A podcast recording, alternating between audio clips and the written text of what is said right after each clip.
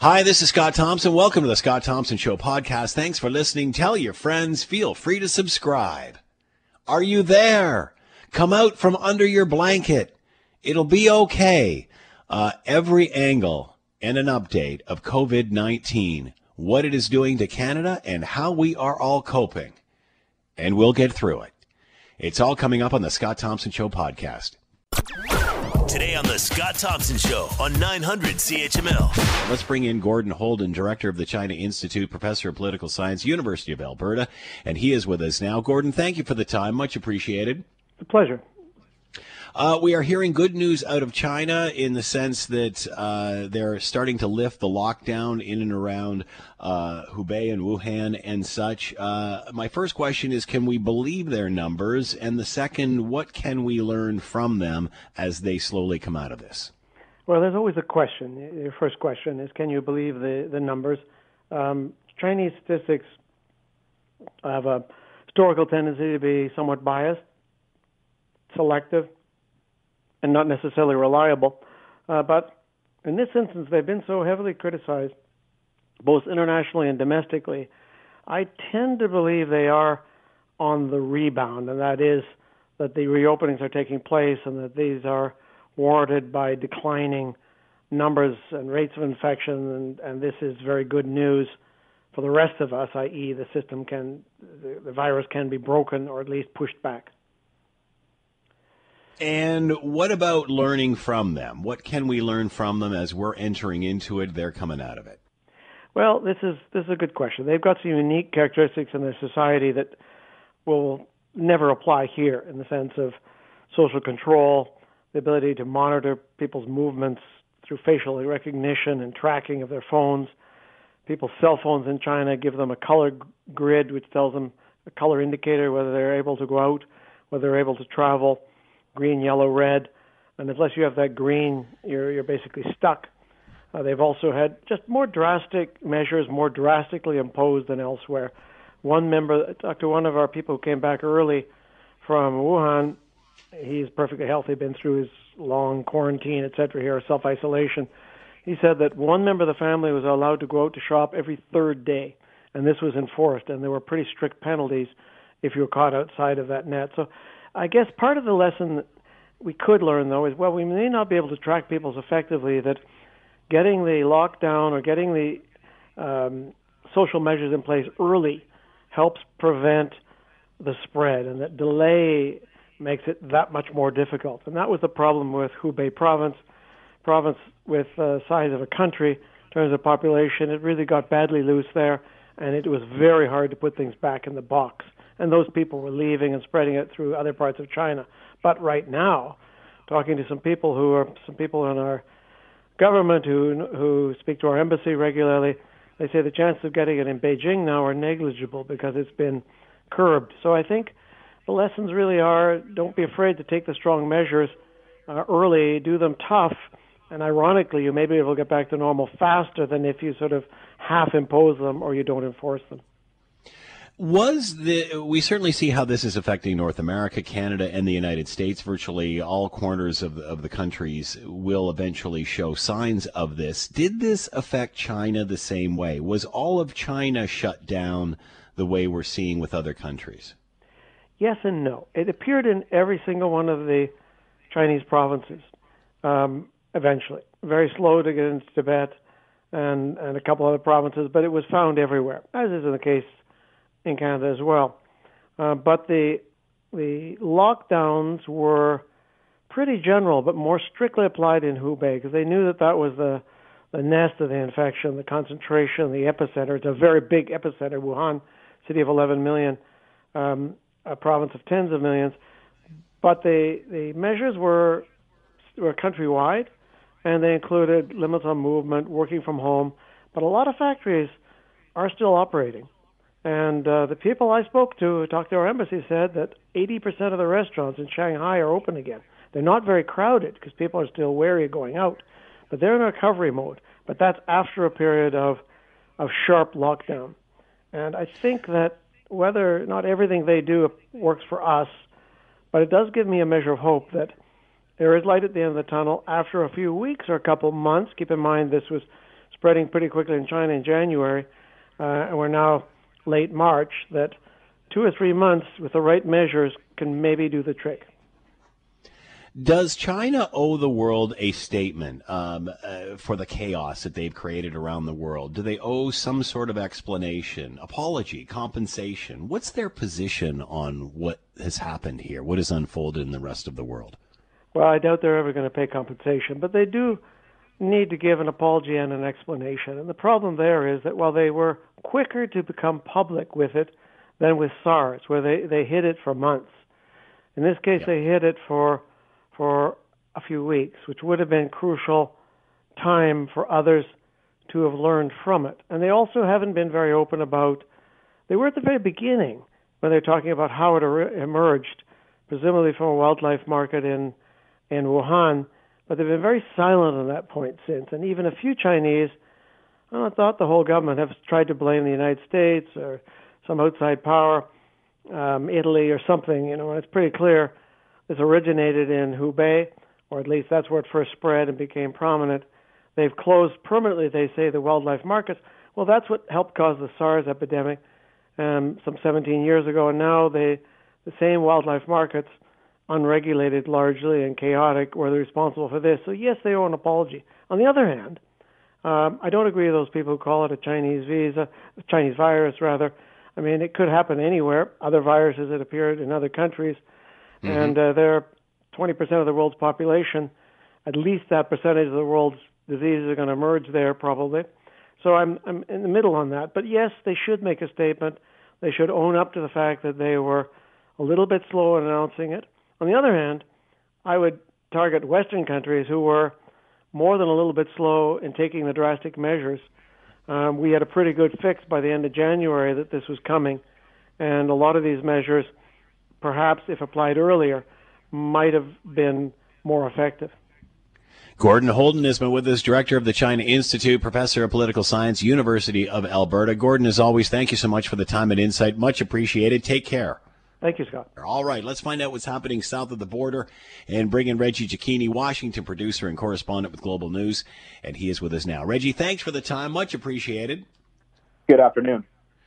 Uh, Reggie, your thoughts on uh, the president's response? We're understanding today in regard to COVID 19, he wants the American economy uh, back up running by Easter. Is that realistic? Uh, how is this, how is this uh, position being viewed? Well, I mean, it raises questions as to what the president's ultimate goal is when he says he wants the country to reopen. Is it because uh, he fears that a stall in the economy is going to make it more difficult for America to bounce back once this virus threat is over? Or is he using this as a possible political motive to say that he needs the economy to bounce back up again in order for him to uh, uh guarantee himself a potential reelection later this year because he spent three years of his presidency uh, in the glory of what was a once stellar economy. But the idea of opening up the uh, up the economy by Easter goes against the advice of his own medical experts on his coronavirus task force team, and it also goes against the latest words from the World Health Organization that shows that the U.S. is likely going to become an epicenter for the virus in the next few weeks. Uh, on that note, you talked about the staff, and we've seen his press conferences and, and such, and the people he brings forward. Dr. Fauci, I believe it was, has he been replaced? He was uh, the man that was sort of the go-to guy in all of this he has been the go-to guy, and he is one of the most respected people uh, in Washington D.C. Uh, in anything to do uh, in the medical field. Uh, he holds a high position at the National Institutes of Health as the the go-to infectious diseases person. Uh, the president says that uh, Dr. Fauci simply wasn't at the last few briefings because they rotate in and out. And you'll notice if we were watching yesterday, the Attorney General decided to be at yesterday's press briefing. The president, right. though, says that Fauci hasn't been replaced, that he likes him very much. But we also know what happens when the president says that he likes someone. Oftentimes, they find themselves uh, being shown towards the door. That said, Dr. Fauci has been uh, kind of a, a calming voice in the room during these press briefings. The president oftentimes will spout uh, uh, factual inaccuracy, and Dr. Fauci will do what he can to try and rectify the statement that the president made uh, that could potentially cause error. That said, we're just going to have to wait and see whether or not Fauci is able to make any more public appearances as a part of that task force. How are Americans viewing the leadership of Donald Trump at, at this time? I mean, obviously, he's a very divisive guy. He even takes his own executives within his own company and sort of pits them against each other, we have heard. Uh, and, and, that's pretty much his campaign is dividing people. Now we're in a point in, in the world where people need to unite. C- can he do that? Uh, how, how are Americans viewing his leadership at this point? Well, I mean, it, it's different than how they view him as their political leader as to how they view him as the leader during this health crisis. The latest polls from ABC and Ipsos show that, uh, on average, 53% of Americans feel okay with the way that the president has been handling this virus. Now, that poll wrapped up last weekend. It doesn't take into account anything that's taken place uh, from the president's words over the last couple of days.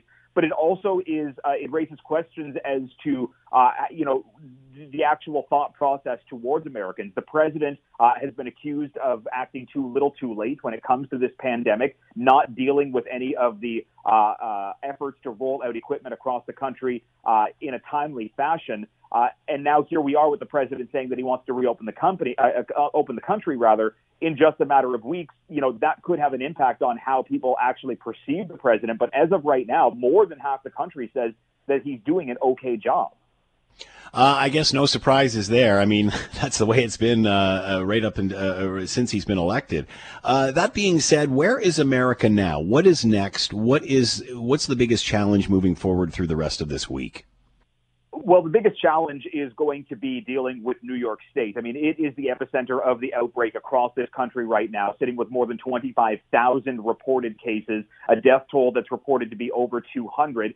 Uh, New York Governor Andrew Cuomo uh, offered a scathing review of how the federal government's been acting over the last couple of weeks, saying that they offered 400 ventilators to the state, even though the state needs 30,000, and there are 20,000 currently sitting in federal stockpiles. Uh, also saying that the federal government's been slow to respond on any kind of needs for uh, continued personal protective equipment. Uh, I think that's going to be the biggest challenge for the country going forward. There simply is a dwindling supply of gowns, masks, uh, and other equipment that healthcare officials need. And despite the fact the president has signed legislation, or at least a law, that allows him to compel companies to create and manufacture uh, goods that would be needed during a crisis, he hasn't actually acted on that yet, and that is uh, kind of grinding the nerves on a lot of state governors right now. Reggie Cecchini has been with us, Washington producer, correspondent with Global News. Make sure you're watching Global News tonight at 5:30 and 6 for more on all of this. Reggie, thank you so much for the time. Much appreciated. Take care. Thank you, Scott. Thanks, Scott. You're listening to the Scott Thompson Show podcast on 900 CHML. How are local Hamilton manufacturers wanting to step up and help during the COVID 19 pandemic? Uh, Joe Camillo is the owner of Nico Apparel Solutions and is with us now. Joe, thanks for the time. Much appreciated. Good afternoon, Scott. Thanks for having me. So, how did this all start? How did you get in contact with government? Uh, what exactly is going on? Well, I mean, obviously, everyone obviously can see and hear what's happening on, and not just in our community, but in the world. And it was um, the Prime Minister's announcement last week when he basically made the call out to all manufacturers to uh, possibly pivot and look to uh, ways to help combat uh, COVID 19 and repurpose some of our manufacturing. So, when he mentioned again uh, the manufacturing of masks, gloves, uh, gowns. I, I thought, okay, it sounds really interesting. And then when they um, afterwards had mentioned about a website, I, I then on that Friday, I on the website, I contacted my MP, uh, Filomena Tassi, and the wheels started to to move. And what do you normally produce? I manufacture I manufacture sportswear. So Mm-hmm. I have two businesses, Nico Apparel, which is which is the one located in Hamilton, which manufactures items in sports such as rowing. We do the Olympic rowing team, National Dragon Boat, canoe and kayak. We do a lot of the local hockey associations. I also have a proprietary protection products uh, under the name Aegis. We have about 40 people here and been doing it for about 24 years. So we we basically do a lot of custom manufacturing development my other business, um, Brigada Sport, we actually sell all over the world and we sell rowing products. So all the products, our sewers, our seamstresses make product that mm. are shipped to Australia, Japan, Switzerland, you name it, we do it. And um, of course, with everything turning down, you have to be creative and to respond to the needs. So that's on that Friday. I submitted the the query on the website, and from that point on, we've had a number of people from industry uh, Canada contact us, uh, going through the process of vetting manufacturers to determine how easily or difficult it would be to to switch to manufacture the the much needed uh, surgical masks and gowns, et cetera, that are required for our frontline health workers. So, what stage are you at now, Joe?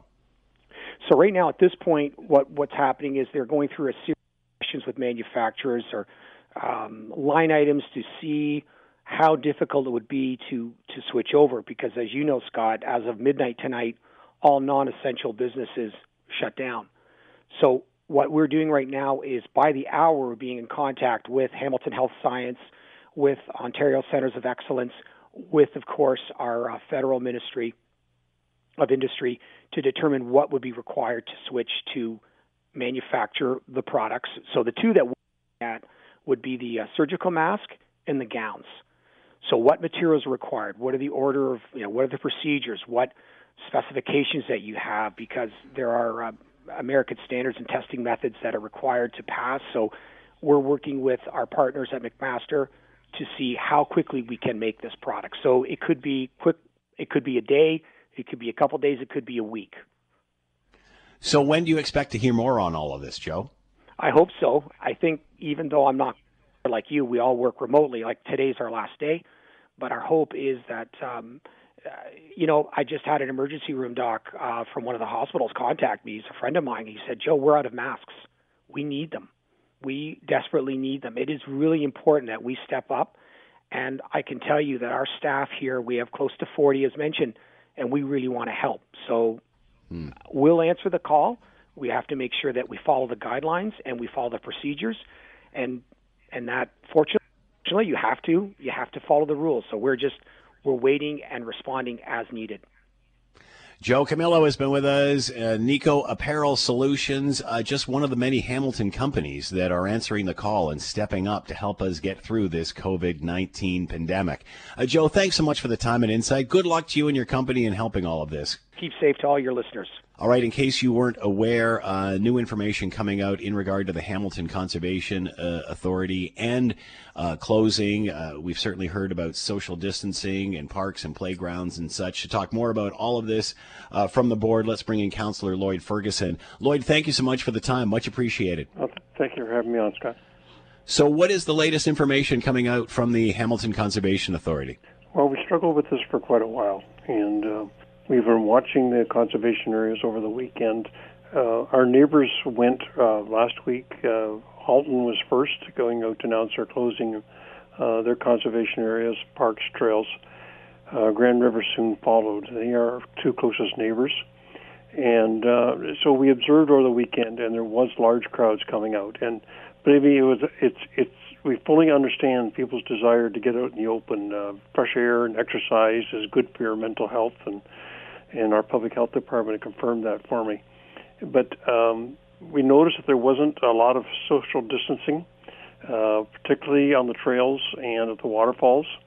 Uh, people were packing in together. They were all touching handrails, and uh, our staff got quite concerned about the large crowds that were coming out. I, I made a point of I, I am uh, uh, home uh, self isolating myself right now because I flew back from the U.S. last Wednesday, but I did get my car, stayed in my car, and put nobody else in it, and went out and viewed for myself. And all our parking lots were full over the weekend.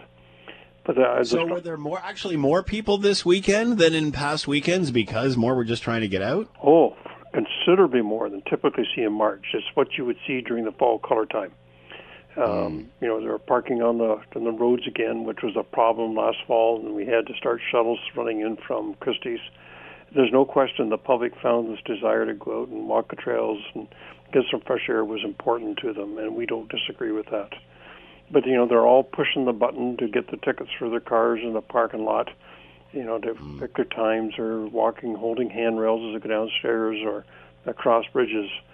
But most important, they were they were um, getting together in large groups as they get out to places like the Dundas Peak and Tiffany and and uh, Albion and uh, Webster's Falls are the ones that I observed.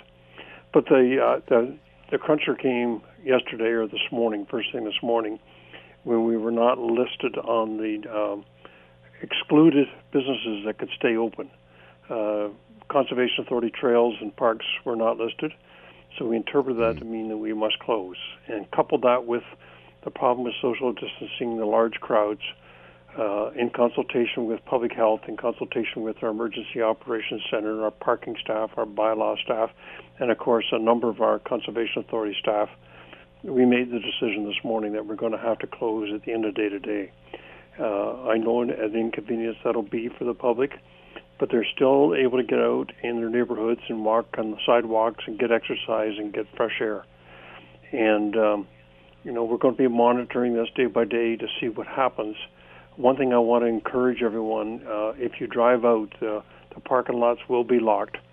Uh, don't park on the road because bylaw enforcement says they will be doing enforcement of the special enforcement areas where it's dangerous to have people parked on the road because emergency vehicles can't get through, and uh, it's, it's it's difficult for cars to pass. And and so I'd encourage you not to expose yourself to a two hundred and fifty dollar fine by going out there.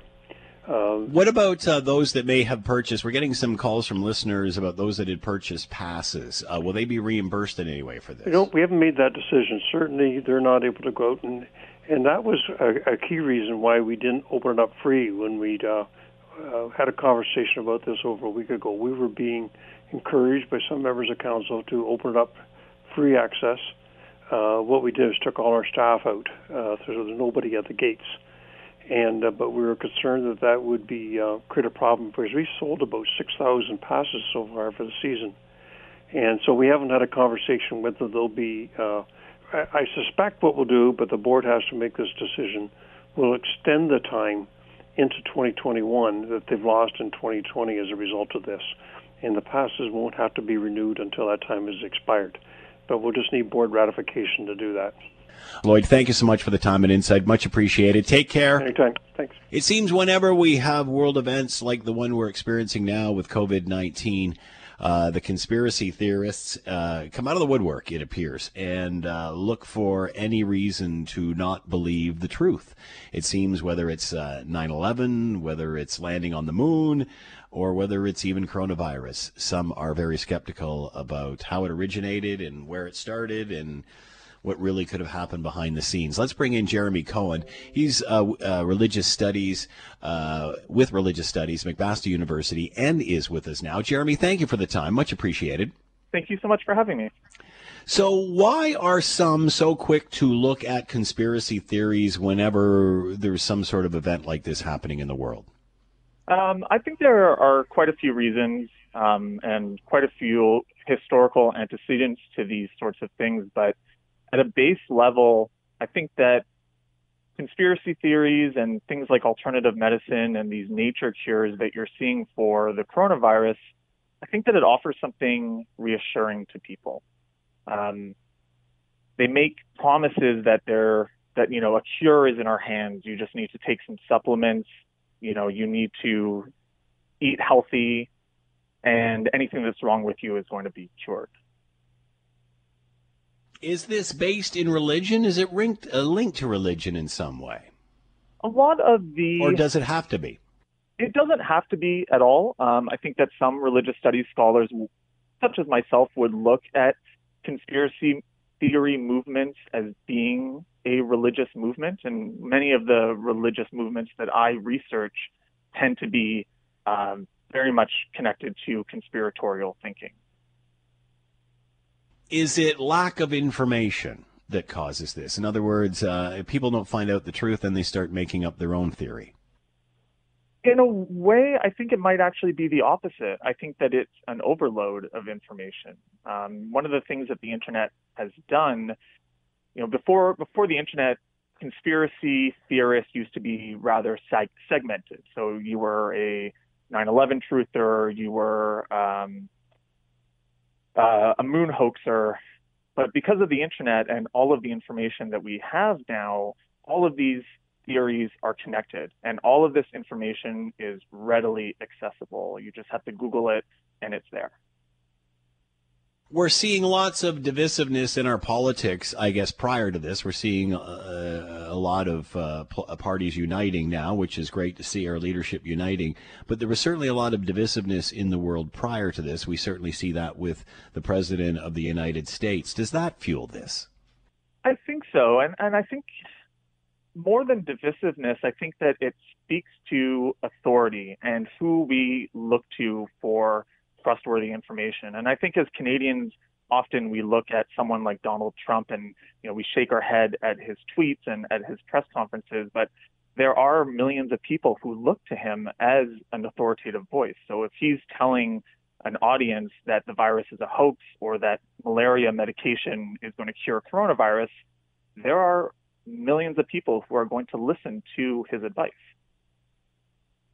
the fact that he appears to question even uh, uh, his own uh, his own institutions and, stu- and, and such, and you know, has always painted the picture of fake news and, and so on and so forth. This just fuels this sort of behavior, does it not?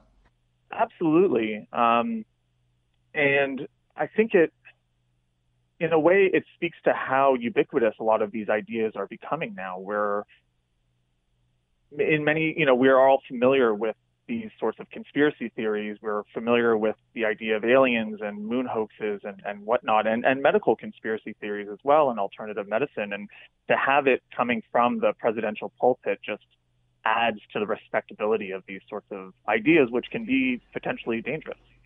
What advice do you have for all of us during times like this? Who do be you believe? Listen to the scientists, listen to medical professionals. Um, I mean, and, and that information can be hard to find um, on the internet. It is often mixed in with a lot of disinformation. But I think that we need to be as informed as as we possibly can, and we need to to fact check the sources um, that you know. We need to fact check where we're getting our information from. Jeremy, fascinating topic. We'd like to talk to you more on this. We'll uh, rebook you again. Jeremy Cohen has been with us, Religious Studies, McMaster University, talking about some of the conspiracy theories circulating around this coronavirus. Jeremy, thanks so much for the time. Much appreciated. Thank you very much. Have a great day. You're listening to the Scott Thompson Show podcast on 900 CHML. All right, let's bring in Ian Lee, Sprott School of Business, Carleton University. He is with us now. Ian, thank you for the time. Much appreciated. My pleasure, Scott.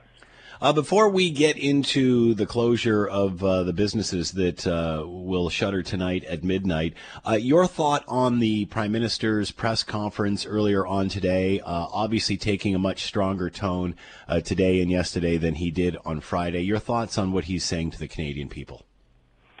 Um, I, have got mixed views, to be frank, because um, I'm in that minority.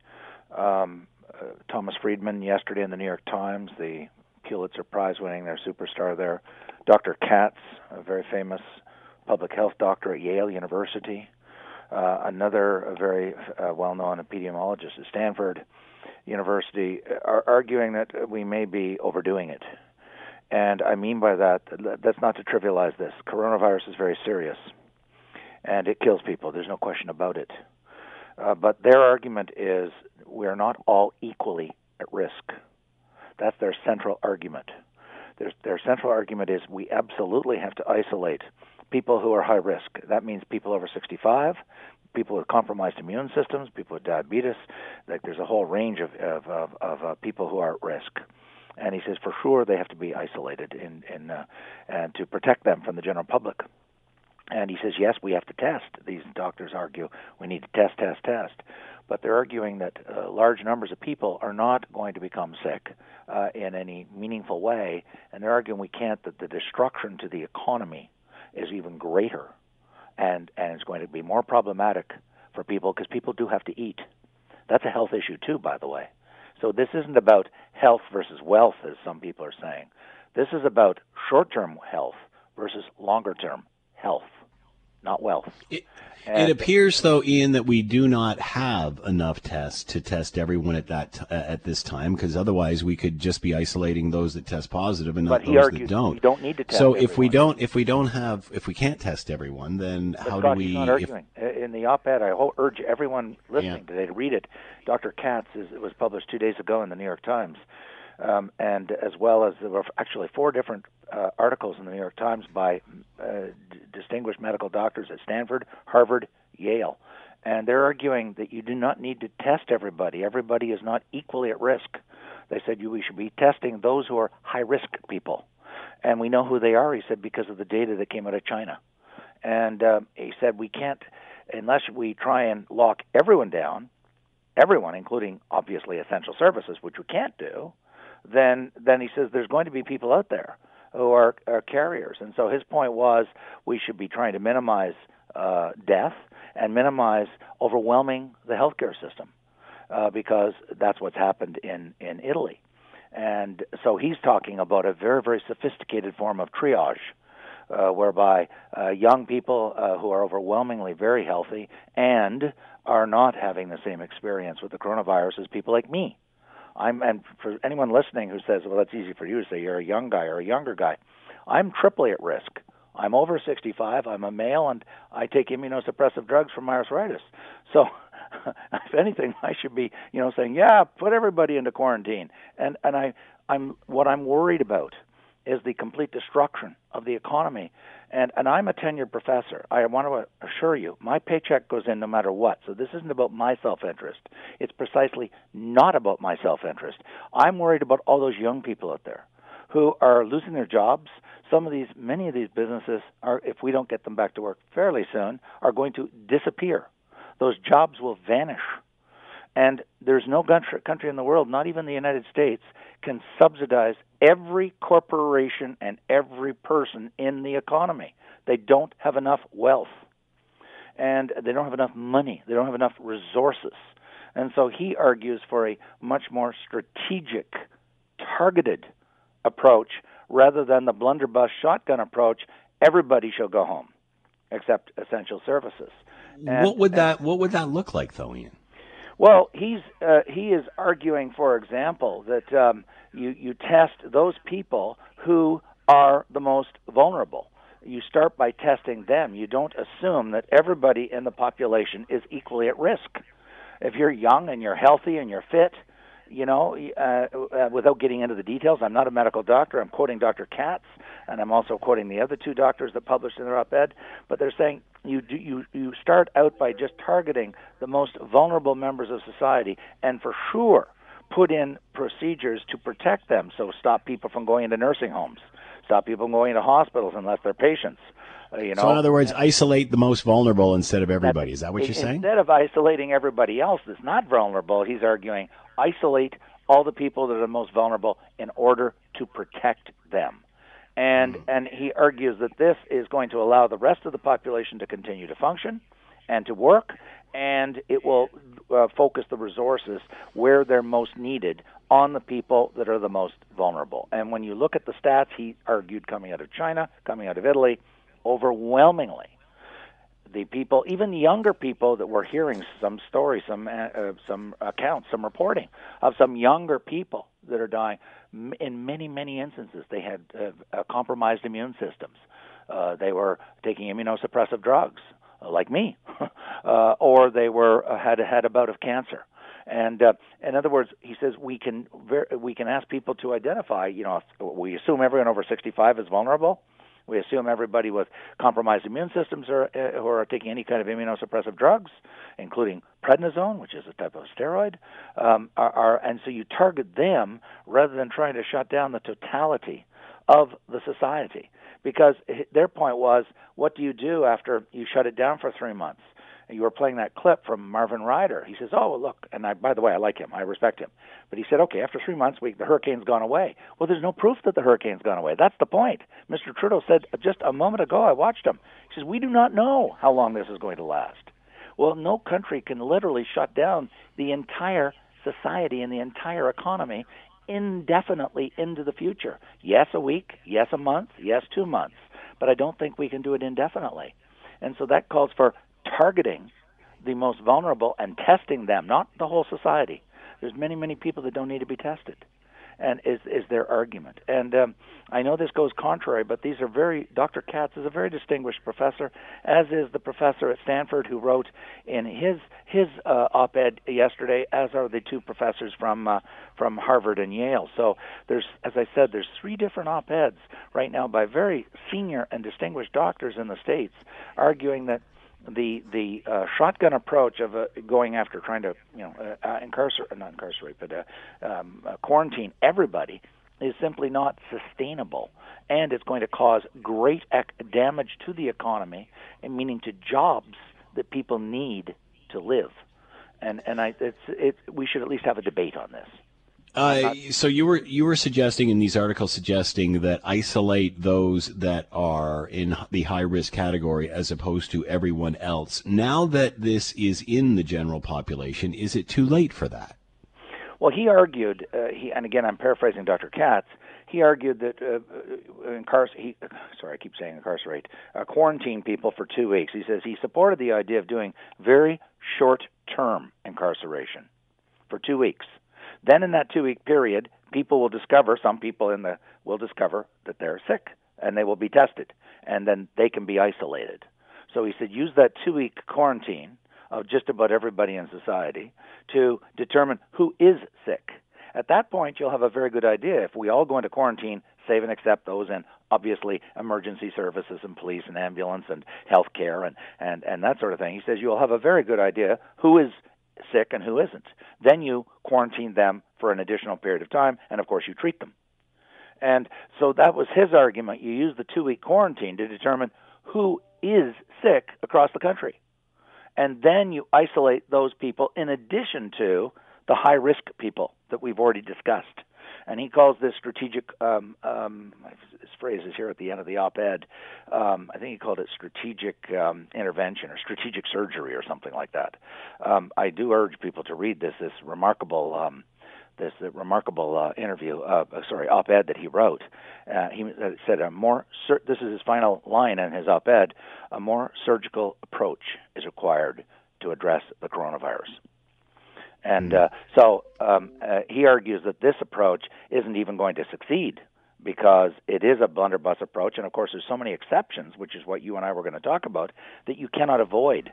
I mean, you can't close down the grocery stores, you can't close down the pharmacies, you know, you can't close down essential services, and I mean by essential, you know, hospitals, um, uh, people in uh, d- providing emergency services, and some of those people will get sick, uh, or they're living with other people, and so it'll it'll it'll go through the population anyways.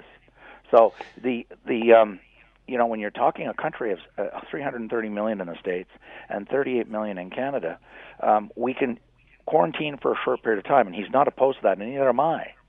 What I'm saying is the idea is out there now. I think, and that's why I said I had trouble with what the prime minister was saying. He said, We'll go and do it for as long as it takes. And some people have actually mused out loud. Uh, I believe it was a Canadian cabinet minister who said 18 months. So I'm going to throw a question to everybody, to you and to everybody else.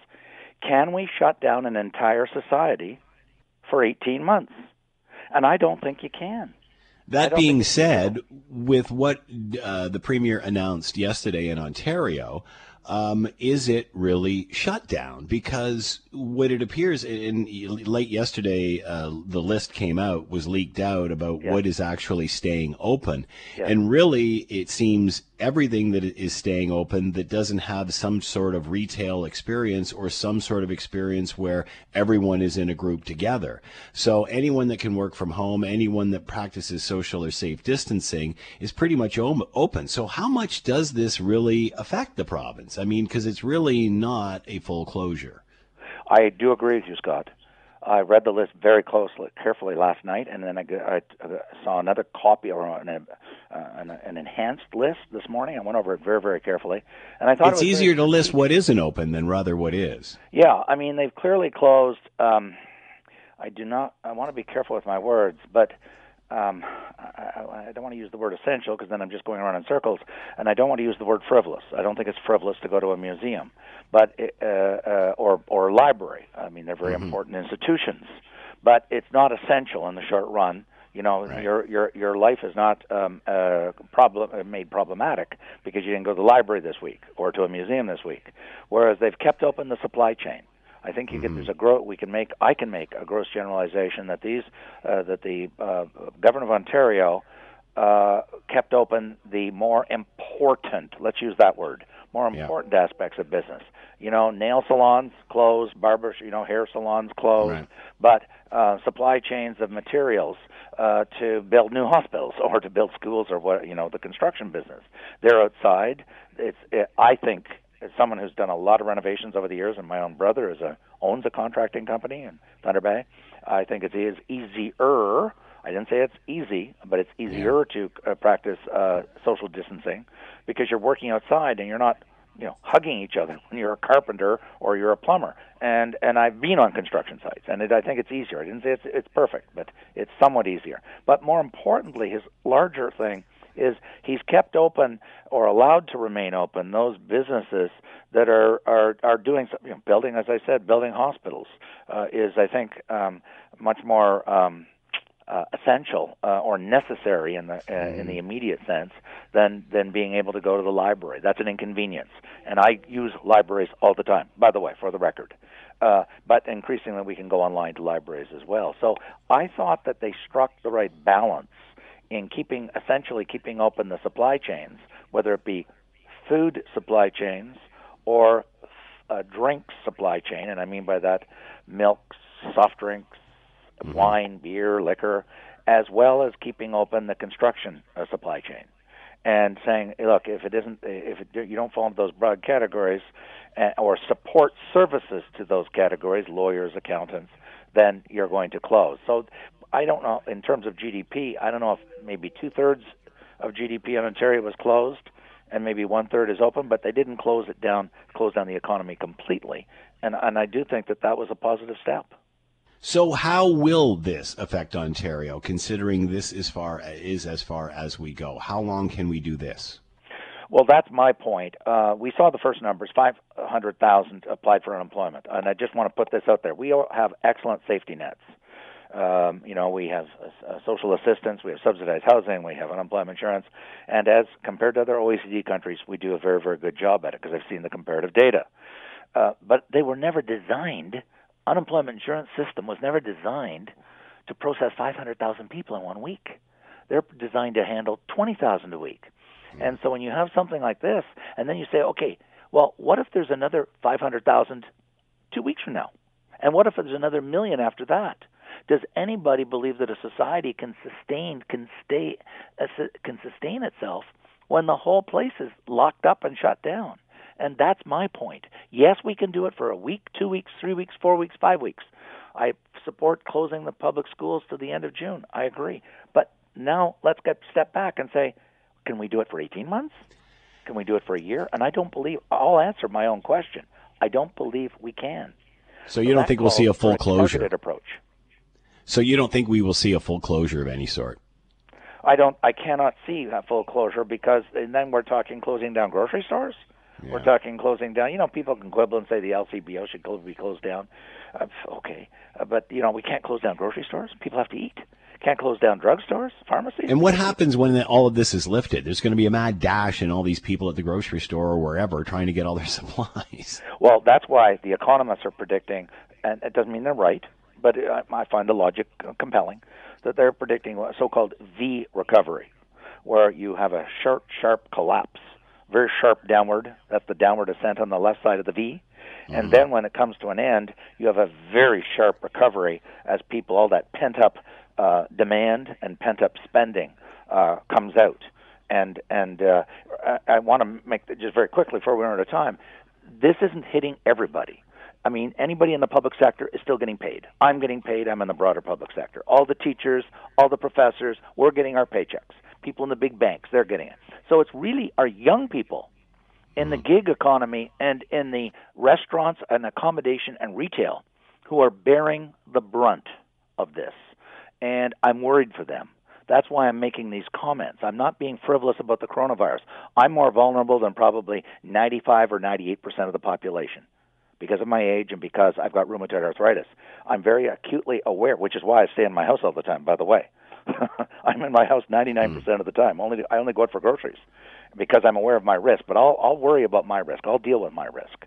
and I, I don't want to destroy the lives of millions of young people just to save Ian. I, I just I, I think that's a bridge too far. Ian Lee has been with us, Sprott School of Business, Carleton University. Ian, thanks so much for the time and insight. Much appreciated. My pleasure, Scott. The Scott Thompson Show, weekdays from noon to 3 on 900 CHML. This is the Scott Thompson Podcast, available on Apple Podcast and Google Podcast or wherever you get yours. And don't forget to subscribe, rate, and review so you don't miss a thing. I'm Scott Thompson, and thanks for listening.